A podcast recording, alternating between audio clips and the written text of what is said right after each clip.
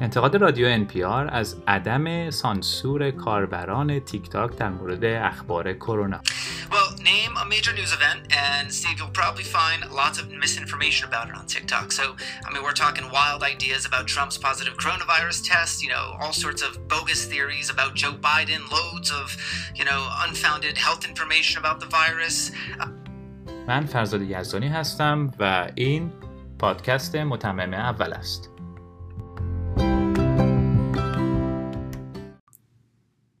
کرونا مثل همه جای دیگه توی آمریکا الان مهمترین موضوعیه که در این زمان نزدیک به انتخابات همه رسانه خبری دربارش صحبت می‌کنن. موج دوم میگن که می‌خواد شروع بشه. هوادار سرد میشه.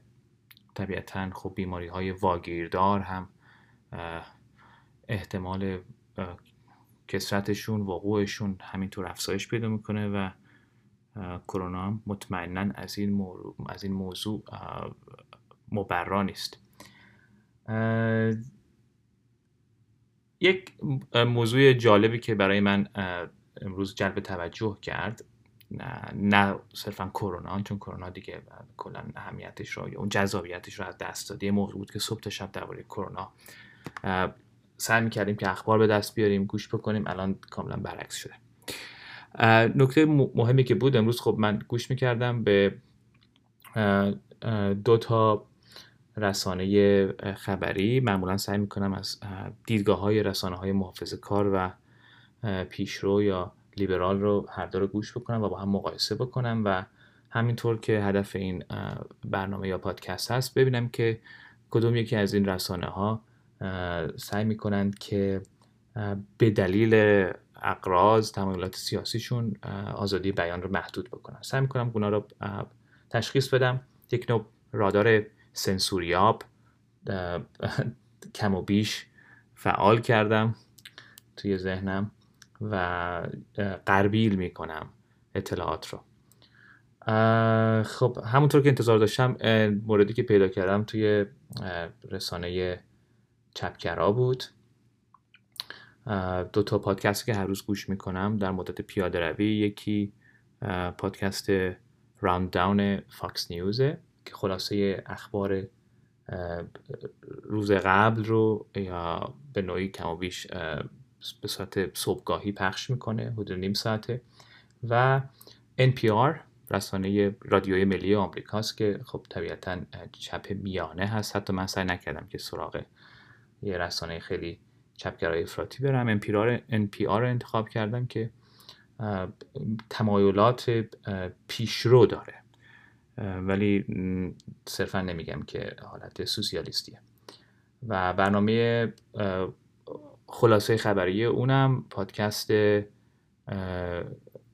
آپ فرست که همینطور به صورت صبحگاهی برنامه ها رو برای کسایی که می‌خوان اخبار رو قبل از اینکه سر کار برن کسب بکنن تهیه شده. مدت اون معمولا بین 15 16 دقیقه است. مدتش کمی کمتره. خب مورد جالبی که بود نکته جالبی که بود درباره موضوع انتشار ویدیوها و اخباری توی اپ یا اپلیکیشن تیک تاک هست. که در مورد بیماری کرونا اطلاعاتی مقایر با برداشت قرائت لیبرال یا پیشرو آمریکایی ارائه کردند. تیک تاک اینجور که معلومه برخلاف رسانه های دیگه مثل فیسبوک و توییتر که اون تیغ سانسورشون قوی تره و خیلی حساسیت دارن در مورد برداشت هایی که رسما اعلام میشه توسط نهادهایی که غالبا پیشرو هستن. طبیعتا سعی می‌کنن که نظارت نظارت خیلی شدید داشته باشن روی مطالبی که توی پلتفرمشون یا توی رسانهشون انتشار پیدا می‌کنه. این خودش موضوع خیلی جنجال برانگیزیه. همونطور که گفتم یه برنامه رو حتما اختصاص میدیم در آخر هفته در مورد اینکه توضیح بدم که رسانه های اجتماعی شبکه های اجتماعی چه قوانینی برشون شمول پیدا می‌کنه در مورد نشر نظرات عقاید و محتوایی که کاربراشون به اشتراک می‌ذارن با بقیه. به صورت خلاصه می‌تونم بگم که شبکه های اجتماعی طبق قانونی که تصویب شد در دهه 90 همون اوایل کاری که اینترنت اومده بود بهشون آزادی نشر مطالب داده شد و اونا را به نوعی مبرا کردند از اینکه به خاطر مطالب انتشار دادش توشون مورد بازجویی یا بازخواست قرار بگیرن چون که خودشون این مطالب رو به عنوان یک شبکه اجتماعی تولید نکردن. و چون که اون خیلی گسترده داده ها که در اینترنت انتقال پیدا می‌کنه اصلا قابل مقایسه با ارگان های انتشاراتی بنگاه های چاپ کتاب برای مثال نیست. به همین خاطر این وظیفه رو برداشتن از عهده فیسبوک توییتر موقع هنوز توییتر نبود فیسبوک کلا کلا پلتفرم ها یا بسترهای گفتگو یا انتقال مطالب.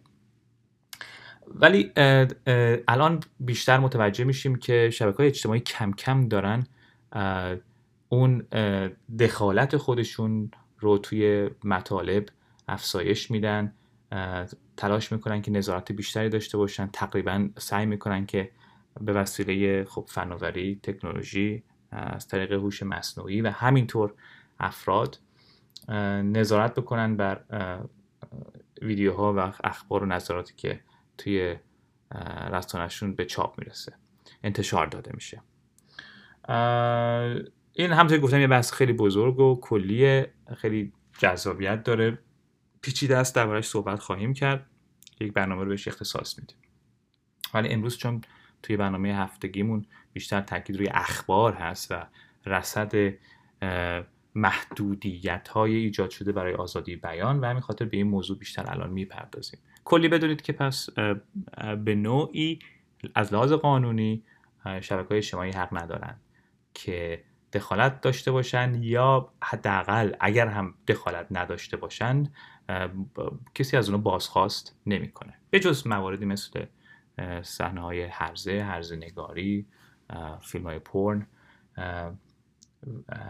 دیگه چیزی رو شاملش نمیشه که نیاز به دخالت و نظارت داشته باشه. حالا توی شبکه رسانه اجتماعی تیک تاک مثل اینکه این نظارت کمتر از فیسبوک و توییتره. و به همین خاطر افراد و کاربران آزادی بیشتری دارن که مطرح بکنن حرفاشون و ویدیوهاشون رو با موضوعات مختلف. خب کرونا می‌دونید که یکی از اون مطالب حساسیت برانگیز بیشتر از طرف احزاب چپگرا توی آمریکا حزب دموکرات. به عنوان یک مشکل بزرگ به عنوان یک بیماری خطرناک معرفی شده در جامعه آمریکا و همطور که می‌دونید به خاطر اون اکثر کسب و کارها تعطیل بوده. از اواخر اوایل سال میلادی گذشته از ماه مارس تقریبا تعطیلی مطلق داشتیم برای حدود سه چهار ماه. الان کمتر شد توی تابستون ولی همچنان موج دوم که گفته میشه شروع شده مجددا تبدیل کرده موضوع کرونا به یه بحث داغ. حالا موضوع جالب همینجاست که NPR نسبت به این موضوع انتقاد داره. NPR توی خبری که مطرح کرد یا گزارش داد امروز به همین موضوع می‌پردازه و انتقاد می‌کنه از شبکه تیک تاک که چرا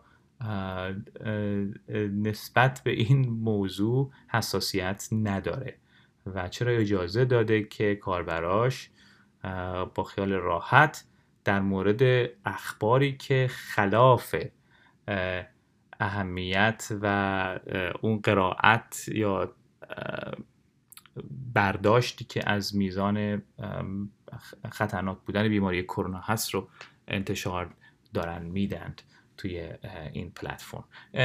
گوش بکنید به این اودیو و بعد بیشتر درباره موضوع توضیح میدیم. And this is a hospital that serves thousands and thousands of people here in downtown Brooklyn, New York. There is no mass chaos out here, contrary to what the mainstream media is telling you. I guess we better just pause to note that thousands of people died of coronavirus in New York and the hospitals were hard pressed, even though they did avoid chaos. What is TikTok doing about this kind of همطور که شنیدید دیدید که اعتراض به این بود که چرا مطالبی درباره پخش اخباری در مورد خلوت بودن بیمارستان ها توی نیویورک در حال حاضر امکان پیدا کرده که منتشر بشه توی تیک تاک فردی که این ویدیو رو گذاشته بود دیدید که ادعا کرده بود که بیمارستان ها اون شلوغی رو ندارند. اونجوری که خبرگزاری های رسمی و اصلی آمریکا ادعا می‌کنند این کرونا دیگه اون خطر و مرگاوری خودش از دست داده و دیگه یک بحران بزرگ نیست. وجود داره ولی دیگه اون خطر رو نداره و این جنبه ایه که دربارش دیگه صحبت نمیشه. کسی نمیاد گزارش تهیه بکنه و نشون بده که بیمارستان ها پر از بیمار در حال مرگ نیستند. خب ما اطلاع نداریم طبیعتا.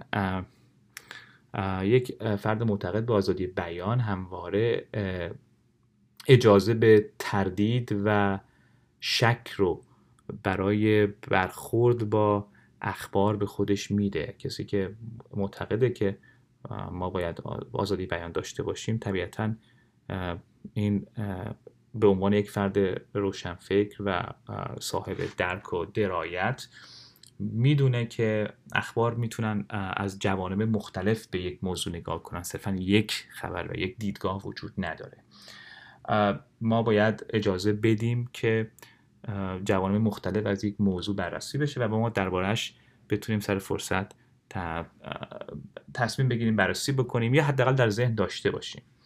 و از همه مهمتر همطوری گفتم به عنوان یکی از سنت های مهم آزاد فکری شک و تردید را همواره باید جزئی از قضاوتمون و تصوراتمون درباره اتفاقات اطراف خودمون بهش جا و امکان بروز بدیم.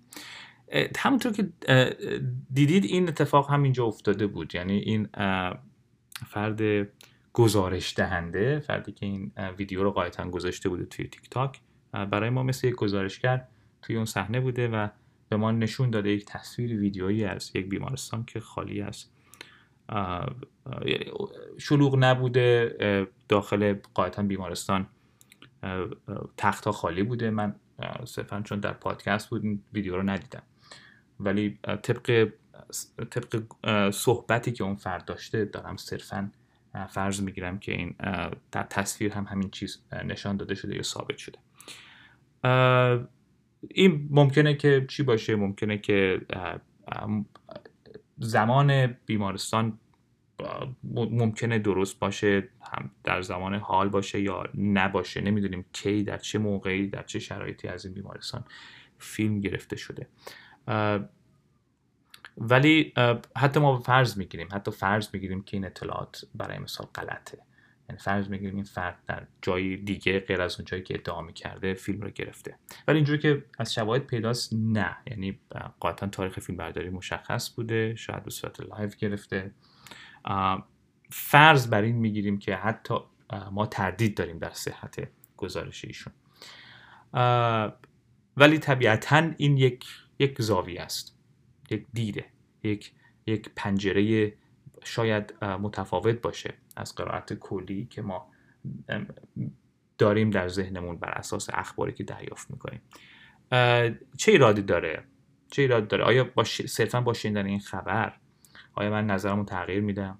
آیا من صرفا تبدیل میشم به یک فردی که هیچ گونه اعتقادی به رعایت کردن موازین بهداشتی برای جلوگیری از بیماری نداره؟ شاید یک لحظه تصور می‌کنم که خب ممکنه درصد یا اون شدتی که در تصور من هست کمتر یا بیشتر باشه. ولی طبیعتا دیدن یک گزارش نمی‌دونه من تبدیل بکنه به یک فرد کاملا نادان و بی تفاوت نسبت به توصیه های پزشکی باید من به خودم حق میدم که دسترسی داشته باشم. این رو تصورم این این تصویر و این گزارش رو هم بتونم ببینم و اون رو اضافه بکنم به برداشت و قضاوت در زمان حالی که کسب شده از مجموع اطلاعاتی که به دست آوردم. این حق برای من به عنوان یک فرد به عنوان یک انسان آزاداندیش باید رایت بشه. شاید دیگران تصور می‌کنن دیگرانی که قاعدتا به آزاداندیشی فرد و به استقلال فکری و توانایی درک و ادراک انسان ها اعتقاد ندارن شاید تصور می‌کنن که اطلاعات خلاف روایت کلی و استاندارد که حالا به هر نیتی انتشار داده میشه توسط رسانه عمومی. باعث میشه ناگهان رفتار اکثریت مردم جامعه به ناگاه دچار تغییر بشه و ناگهان مردم شروع بکنن به یک رفتار غیر منطقی و در نتیجه کلیت توصیه ها و موازین و قوانین پیشگیری از این بیماری زیر پا نهاده بشه. من تعجب می‌کنم. هر موقع من اینو میشنوم که یک اطلاع یک اطلاع غلط یا برخلاف دیدگاه های متخصصان می‌تونه انسان رو همه انسان ها رو گمراه بکنه. من واقعا متعجب میشم. حتی تا حدی غمگین از این جهت که این دیدگاه به معنی رد توانایی دماغی و فکری انسان هاست برای تشخیص مسلحت و سود و منفعت خودشون. برای اینکه بهتر حرف متوجه بشید گوش بکنید به انتقادی که رادیوی NPR می‌کنه از انتشار این ویدیو. Name a major news event, and Steve, you'll probably find lots of misinformation about it on TikTok. So, I mean, we're talking wild ideas about Trump's positive coronavirus test, you know, all sorts of bogus theories about Joe Biden, loads of, you know, unfounded health information about the virus. Uh, like early on in the pandemic, there was this misinformation push on TikTok where people were taking videos outside of hospitals. It was this kind of absurd attempt to show that the coronavirus was a hoax. Here's a guy um, under the username name Say No to Socialism who took part. خب دیدید که ادعا شده بود که یه سری اطلاعات غلط بیپایه و حتی مسخره و مسحک در مورد کاهش میزان همهگیری کرونا حداقل تو اون مورد بیمارستان انتشار پیدا کرده و چرا این اجازه داده شده؟ نکته که می‌خوام توجه شما رو بهش جلب بکنم استفاده از صفاتیه که توی این سه جمله خبری ادا شد. برای من صفت اهمیت خیلی زیادی داره توی زمینه آزادی بیان. صفاتی که ما به کار می‌بریم برای توصیف مفاهیم و دیدگاه ها می‌تونه قضاوت دیگران را قضاوت مخاطبان را کاملا تحت تاثیر قرار بده. و همینطور می‌تونه نشون بده. یعنی ما از اسفات استفاده می‌کنیم که روی شنونده خودمون تاثیر بذاریم. این طبیعیه. ما وقتی با از, از اسفات استفاده می‌کنیم می‌خوایم نظر احساس و درک عاطفی خودمون را هم نسبت به اون موضوع اضافه کنیم. به پیامی که داره انتقال داده میشه توسط زبان. ولی در این حال همون صفات نشون میده از صفات استفاده شده. اگر به صورت منفی و نکوهشامیز باشه به نوعی یک نوع تلاش برای از پیش مردود ساختن تلاش برای خلاف اثبات اون دیدگاه و نظر رو انتقال میده که به نوعی نشون میده که گوینده و کاربر این صفات منفی کمی تنبله در اینکه تشریح بکنه و سعی به شکافتن موضوع و محتوای پیام بکنه. ما انتظار داریم که گوینده اخبار کسی که پیام رو به ما انتقال میده امانت داشته باشه در انتقال اون مطلب و اطلاعات رو به ما منتقل بکنه و اگر جایی مطالب از دید منتقل کننده قامزه سعی بکنه اونها رو بشکافه آنالیز بکنه تشریح بکنه با کلمات و واژگانی که روشنگر هستند. استفاده از صفت هایی که یک نوع بار منفی رو اضافه می‌کنه به محتوا سابقه تاریخی داره. ما این نوع گفتمان رو معمولا در دیدگاه مذهبی با کمال تعجب در جستارها و متون آینی سابقش رو پیدا می‌کنیم. برای مثلا کلماتی مثل گناه مثل مثل جرم مثل کفر مثل رزالت پستی. اینها کلماتی هستند که به جای تلاش برای تعریف و تشریح نکوهش آمیز بودن یا منفی بودن مفاهیم کلامی تلاش می‌کنن از ابتدا پیش دستی بکنن و تاثیر بازدارنده روی قضاوت شنونده اون محتوا یا پیام داشته باشن. می‌خوان از ابتدا ذهن شما رو تا کمی مسدود بکنن دریچه هایی که می‌تونه در ذهن برای درک بهتر و قضاوت و داوری درباره محتوا رو داشته باشه. اینجا دیدید که کلماتی مثل بوگس به معنی بیپایه ابسرد به معنی مسحک پوچ و مخصوصا مخصوصا عبارتی به اسم چی؟ اطلاعات گمراه کننده misinformation or disinformation استفاده شده که سعی می‌کنه از از دید من کنجکاوی شما را که احیانا تحریک شده پس از شنیدن یک خبر متفاوت مثل خالی بودن بیمارستان های نیویورک جایی که مرکزش بیماری بوده در زمان کرونا اون کنجکاوی رو در ابتدا در نطفه خفه کنه. شما را باز بدار از اینکه برید و تحقیق کنید. برید و قاعدتا جستجو بکنید ویدیوها اخبار و داده های دیگه رو بخواید در مورد همین موضوع دربارش تحقیق بکنید. این از نظر من یک کارت قرمز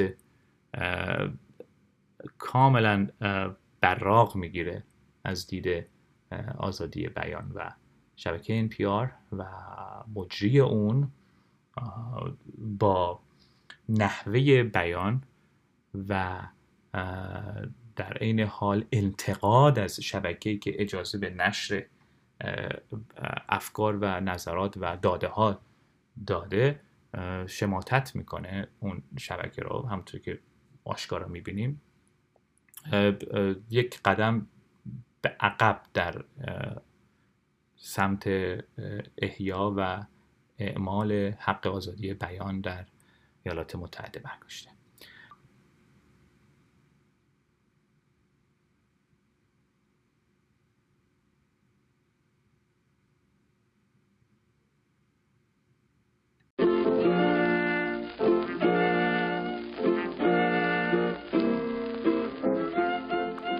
ممنونم که در پادکست امروز با من همراه بودید و امیدوارم که این موضوع را جالب و آموزنده یافته باشید. امید دارم که در آینده هم همچنان با شما همراه باشم. من فرزاد یزدانی هستم و این پادکست متممه اول بود. تا آینده نزدیک خدا نگهدار.